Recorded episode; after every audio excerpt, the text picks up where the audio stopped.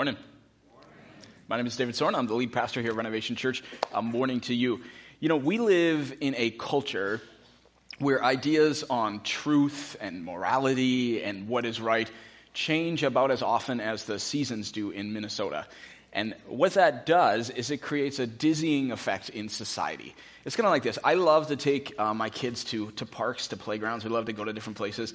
And uh, a couple weeks ago, we went to a park that had one of those old school merry-go-rounds. You know what I'm talking about? Let me show you a picture if you forgot what I'm talking. Like this, okay?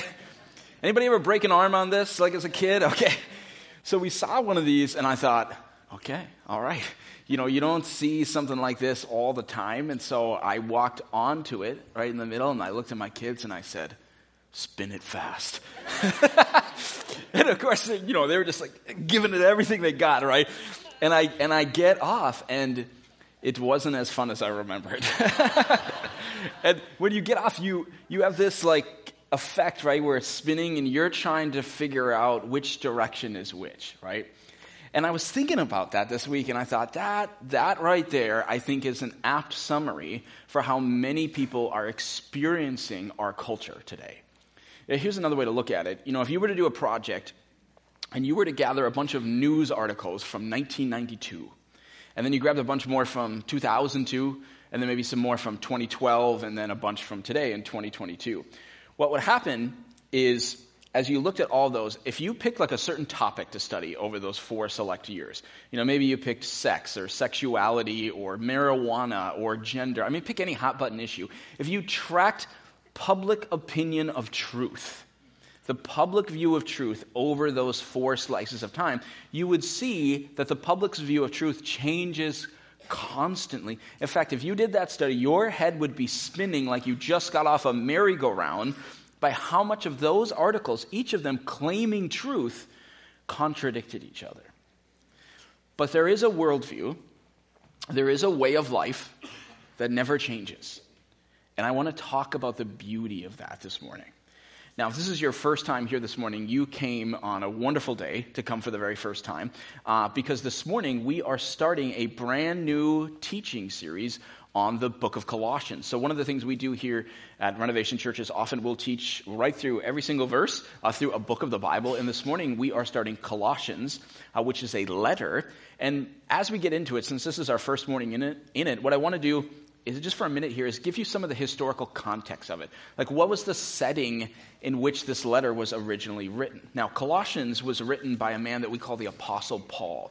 And Paul was a fierce opponent of Christianity until he had a powerful experience meeting Jesus Christ that radically changed his life. And so much so that Paul began to preach the good news about Jesus all around the Roman Empire. So much so that they arrested him for it and they threw him into a prison in Rome. And it was from that Roman prison that Paul wrote the letter of Colossians. And I think he wrote it uh, somewhere between the year 60 to 63 AD. So it's about 30 ish years or so after Jesus uh, died and resurrected. So he writes to the Colossians. Who are the Colossians? Well, they are the people of Colossae, which was a small city. Maybe you're wondering, I don't know where Colossae is. What a great time for a map. Who wants to see a map? Amen. Well, if you don't, too late. Okay, let's take a look at this map. So here we go. We have Europe, right? You know how you find things in Europe? Of course, you start with the boot, right? Okay, the boot is Italy. We've got Greece. Africa's down here and Israel. Over here, this is Turkey, right? And Colossae was this little city in uh, fairly far western uh, Turkey. And we're going to find out in our passage today that what happened in history is one of Paul's friends, a man by the name of Epaphras, went to Colossae with the good news of Jesus and he planted a church, much like we were talking about. We're trying to spread the gospel by planting churches all over the metro. So he goes to Colossae, he plants a church, he leads many people to Jesus Christ. Well, after that, Epaphras goes to Rome for whatever reason, we don't know, to visit his friend, the Apostle Paul. And while he's there visiting Paul, who's in prison, he tells Paul about his church plant and the, the highs and lows of church planting. And Paul agrees that he'll write a letter to the church plant, to the Christians at Colossae. And it is the letter of Colossians. So that's kind of the background of Colossians. So everybody grab a Bible. Uh, there's, if you didn't bring your own, there's a Bible under the chair in front of you or under your chair if you're in the front row. Uh, we're going to be on page 804. While you find it, let me tell you one more interesting fact. Uh, back in May, we did a really short three week series on one of the shortest letters in the Bible called Philemon.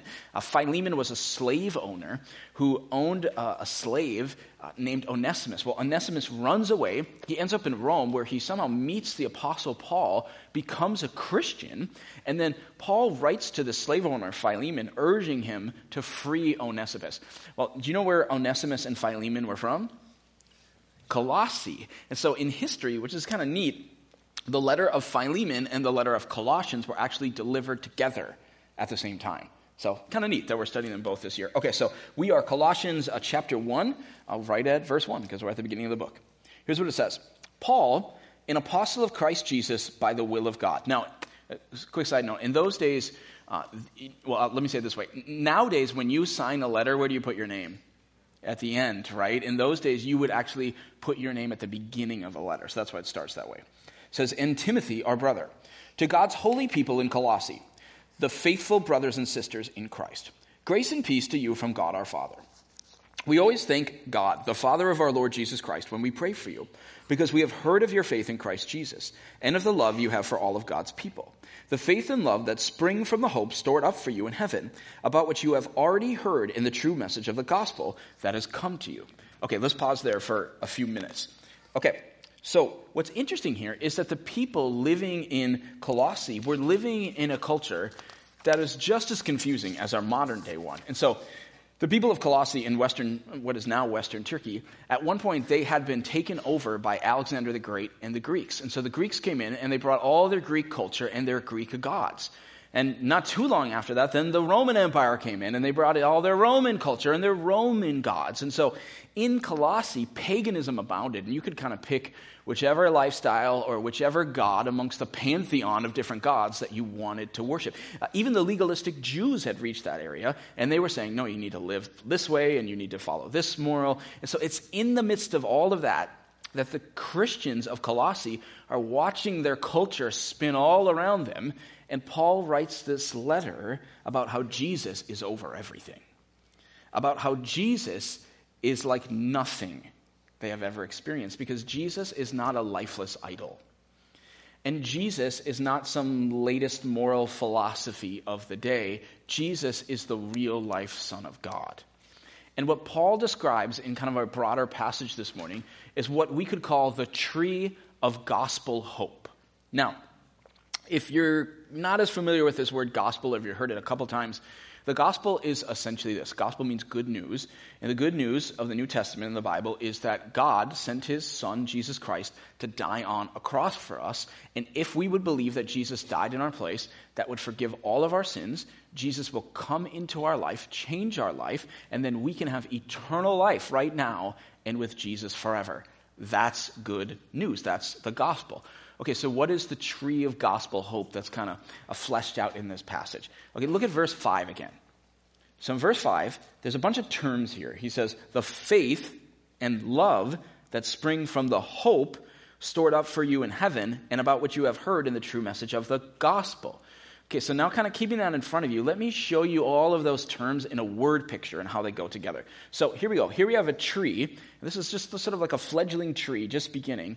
And what we see here is that we have faith and love, and they spring up from what does the text say? From hope. So hope is the root, and out of that spring faith and love. Now, let me point out something. How we use the word hope today in kind of our common vernacular is different than how they use the word hope in the Bible. And I want to I wanna talk about that for a second.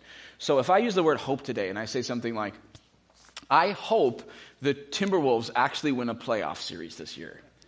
Okay, amen. Uh, what, what I'm saying is, I wish for that to be true, but let's not get ahead of ourselves. It's been 18 years. Okay, that's kind of how we use the word hope today, but not so in the Bible. Hope in the Bible is when we are confident our desire will be fulfilled in the future. Okay, so what is the hope in this passage? Look at it again. what, what is the connection? What does it say right after hope? It says, the hope stored up for you in heaven. Okay, so what that means is what is your hope in? Your hope is in this thing that you believe in Jesus and you hope that your gospel faith will be vindicated so that when you die, hopefully at 97 or something like that, but when you die, You hope that what you believe in is true, and so that you will meet Jesus and spend all of eternity in paradise with him. And Paul is saying it's that hope, that hope right there, that actually, if it's true, if it's real, it springs into faith and into love. And now let's kind of talk practically of what that looks like, how that goes. And so here's the first truth I want you to see about the tree of gospel hope, which is really just a metaphor for your own Christian walk. The tree of gospel hope. So, number one, if you are a believer in Jesus, one of the unique things about you is you are planted. If you're taking notes, you could even write, you are rooted in hope. And I actually think this is one of the most unique things about Christians in modern day America because if you're a Christian, you are planting yourself, you are rooting yourself in a fixed worldview. Okay, because the Christian is saying, I have an unchanging hope that Jesus died for me. And so I am planting myself on him and on his teachings. Uh, the Bible uses this imagery a lot, actually. Uh, Psalm 1 is a good example. Jeremiah 17 is another good example. Let me show you a, a piece of Jeremiah 17 here on the screen. Uh, Jeremiah says this But blessed is the one who trusts in the Lord whose confidence, you could even say whose hope is in him. They will be like a tree planted by the water that sends out its roots by the stream. It does not fear when the heat comes, its leaves are always green. It has no worries in a year of drought and never fails to bear fruit. There is so much wisdom in planting your life next to Jesus Christ, my friend. In fact, let me, let me address a particular group in our church. Uh, over the last few months, I've had a number of people kind of point this out to me, and I'm seeing it with my own eyes.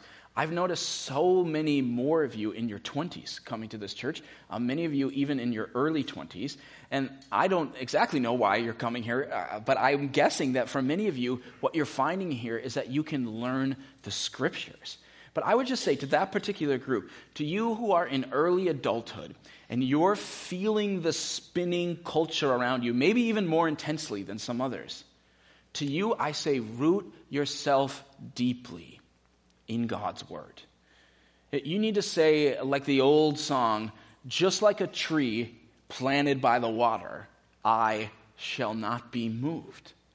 And if you do that, his streams of living water, they will pay dividends in your life for decades.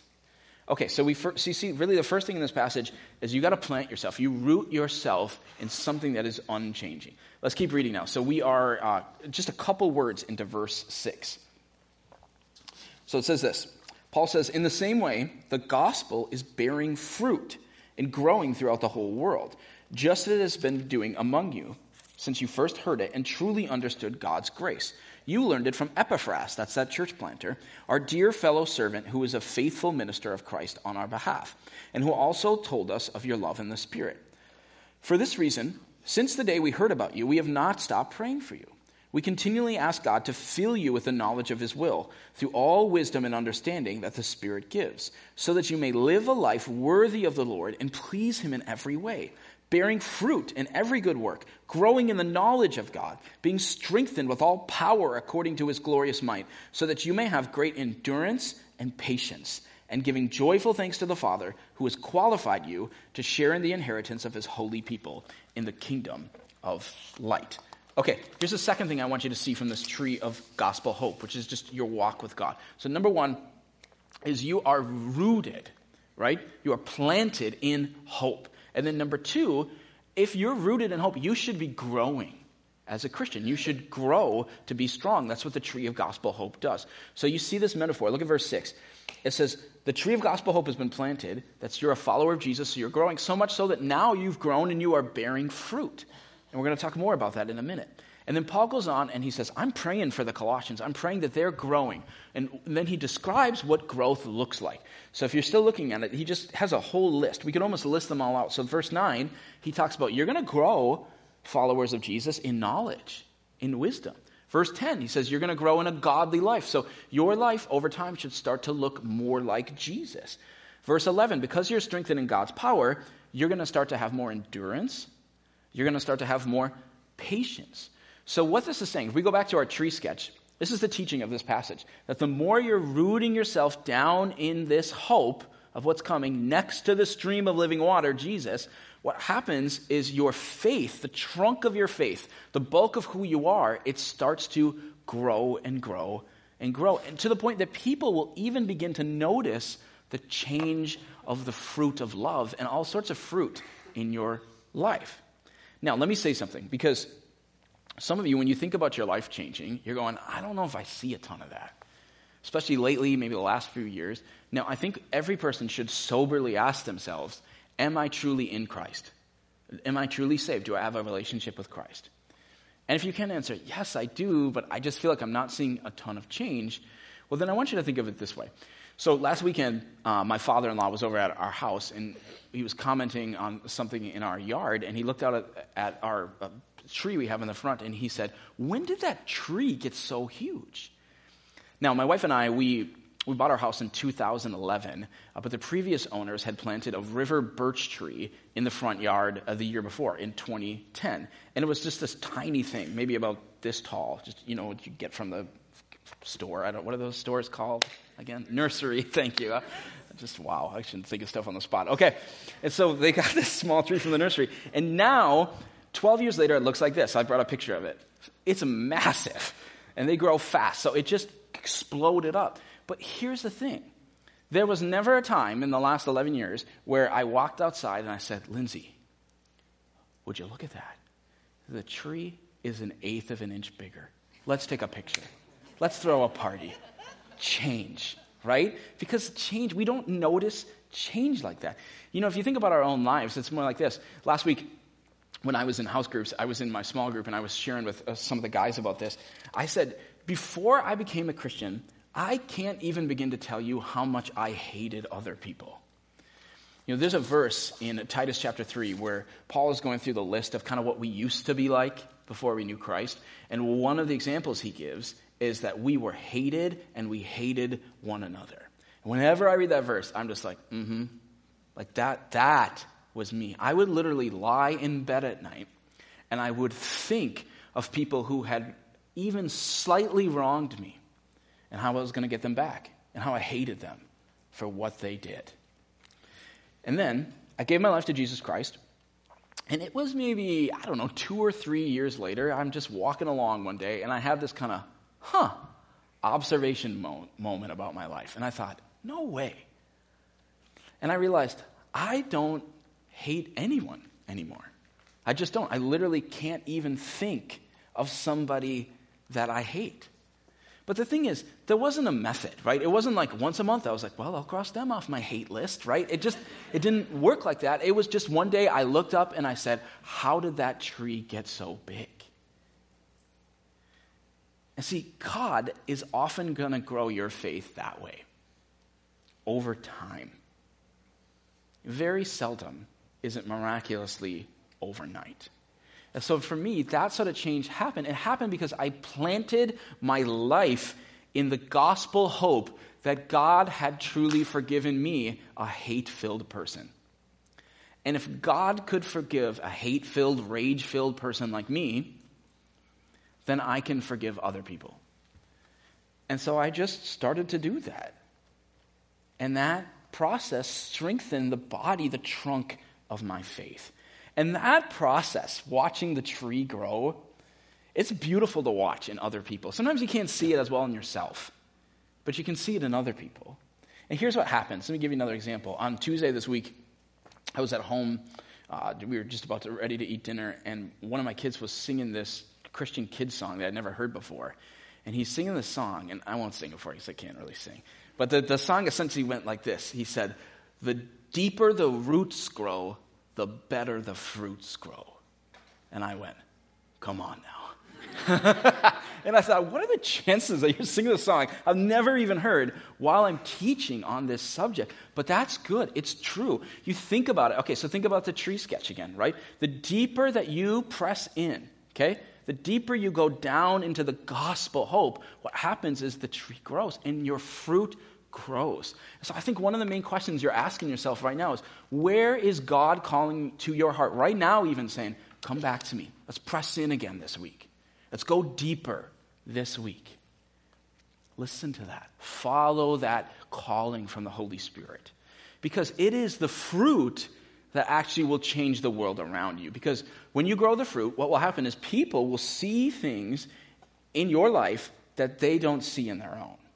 Because think back to where we started. Like, okay, if a person's worldview is truly spinning around, it's always changing. So, how they think about life, morality, truth, if it's always changing, well, let's run with the metaphor. What would that look like? That would be like, okay, you get a tree seedling from a nursery, which I just learned, thank you, and you get a tree seedling. It would be like planting it in the sand, right? Not good soil. And you leave it there for like a year or two, nothing's really happening. So you dig it up, you're like, this isn't working, I'll try some other system and then you plant it in the Arctic tundra, right? And you try that for a couple years, and well, that's not really working. So you rip it up again, and you walk over to the desert and say, now this is what everybody seems to be believing now. I'm reading a lot of articles, people are posting on social media about it.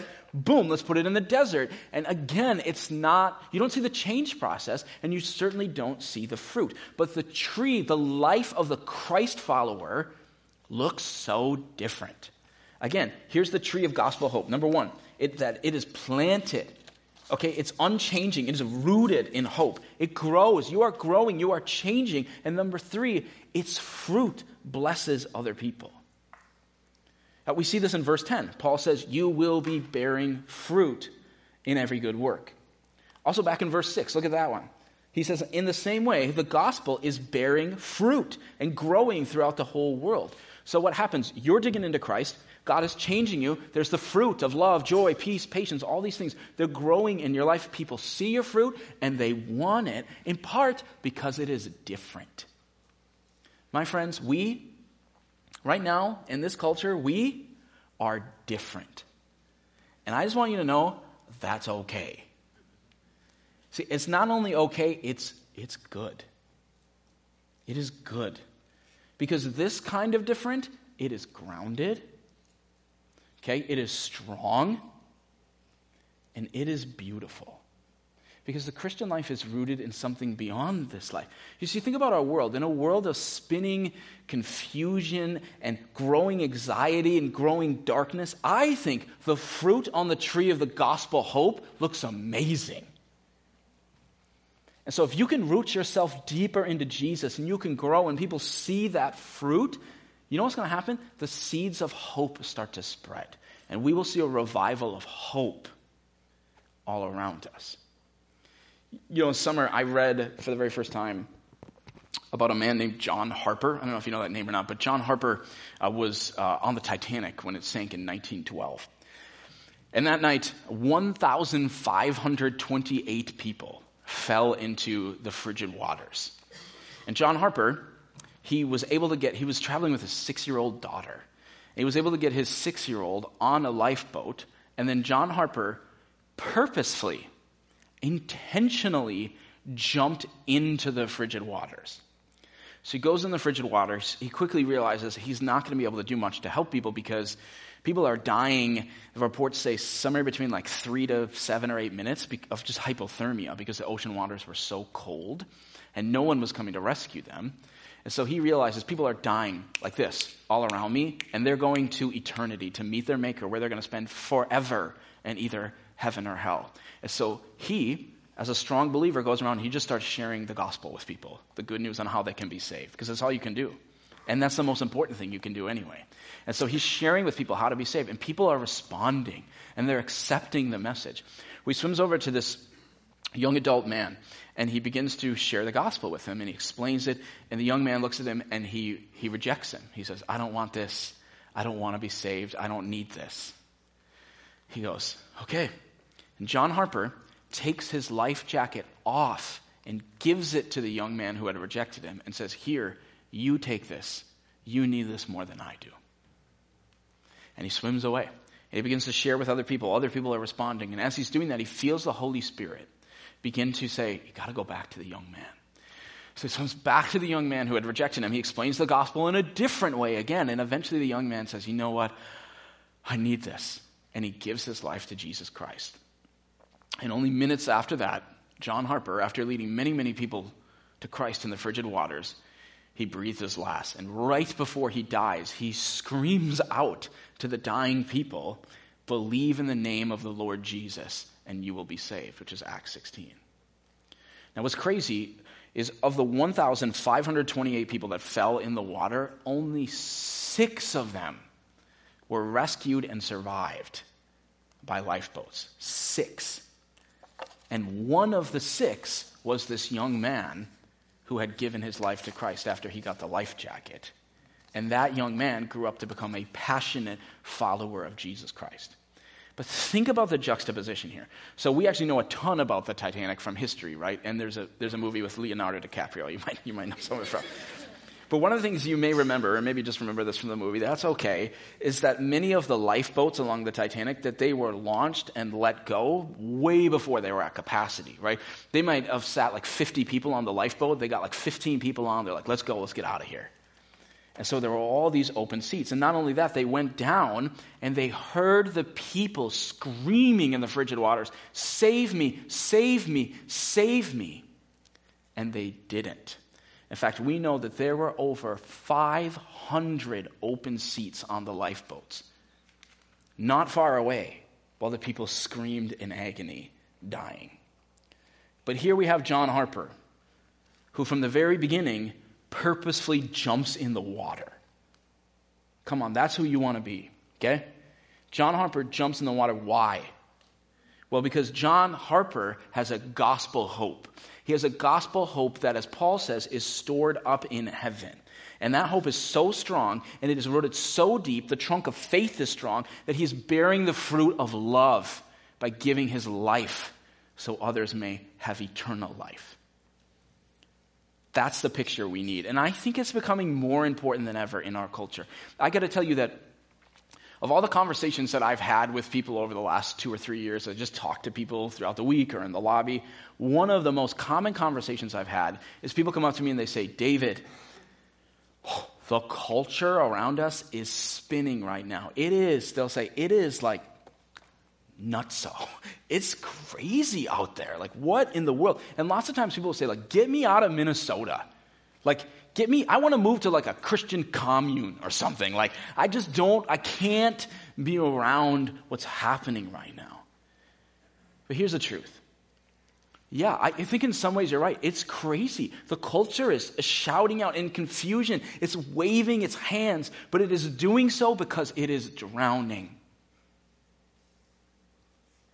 And so don't go away.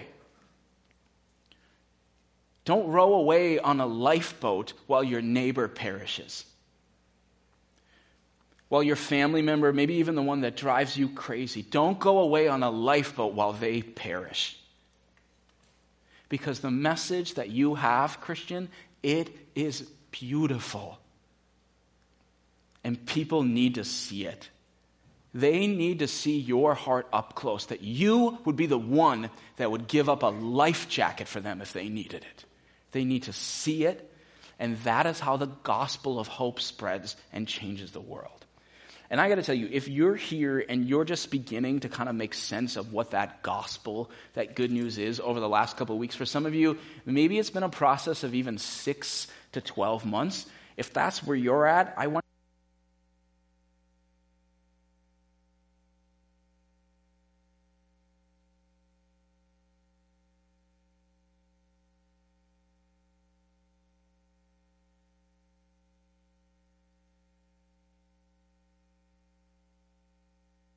Okay.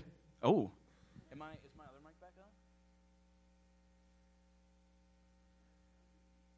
No, still off? Okay, I'll use this. No problem. Here, here's okay. So if you're if you're beginning to just process through that gospel hope, what I want you to do is I want you to really look hard at these last two verses. So o- open up again and look at verses 13 and 14. And I'm actually going to call our, our band back on at this time too. Okay. Here's what they say. It says, "For he has rescued us from the dominion of darkness and brought us into the kingdom of the Son he loves, in whom we have redemption, the forgiveness of sins.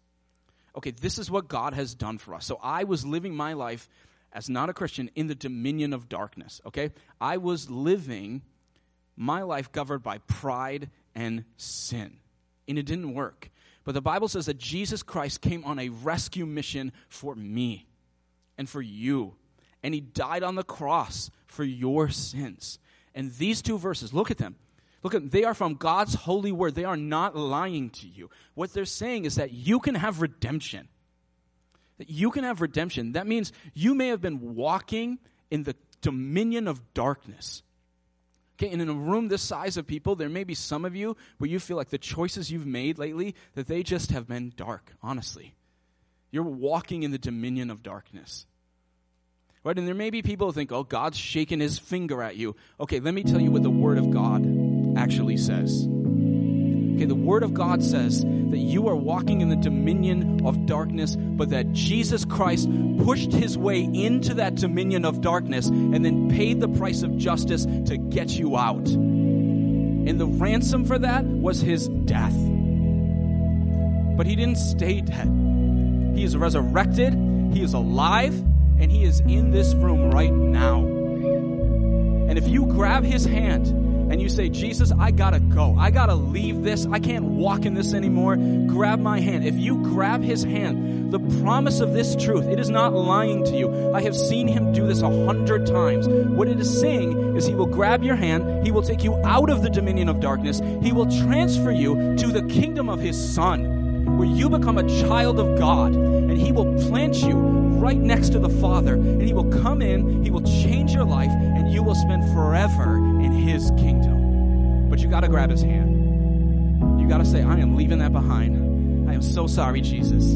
Forgive me, save me, bring me into your kingdom. That is the choice of faith. And if you need to make that choice for the first time to walk out of that dominion and into the kingdom of the Son, to believe he died for you, what we're going to do is this we're going to sing a final song called Tremble. And it is a song of worship about how Jesus has conquered over the dominion of darkness. And at any time during this song, if you need to make this choice to be forgiven, to let Him lead your life, at any time during the song, I want you to just get out of your seat and come down to the front, to walk down by the front of the stage to say, I'm grabbing His hand.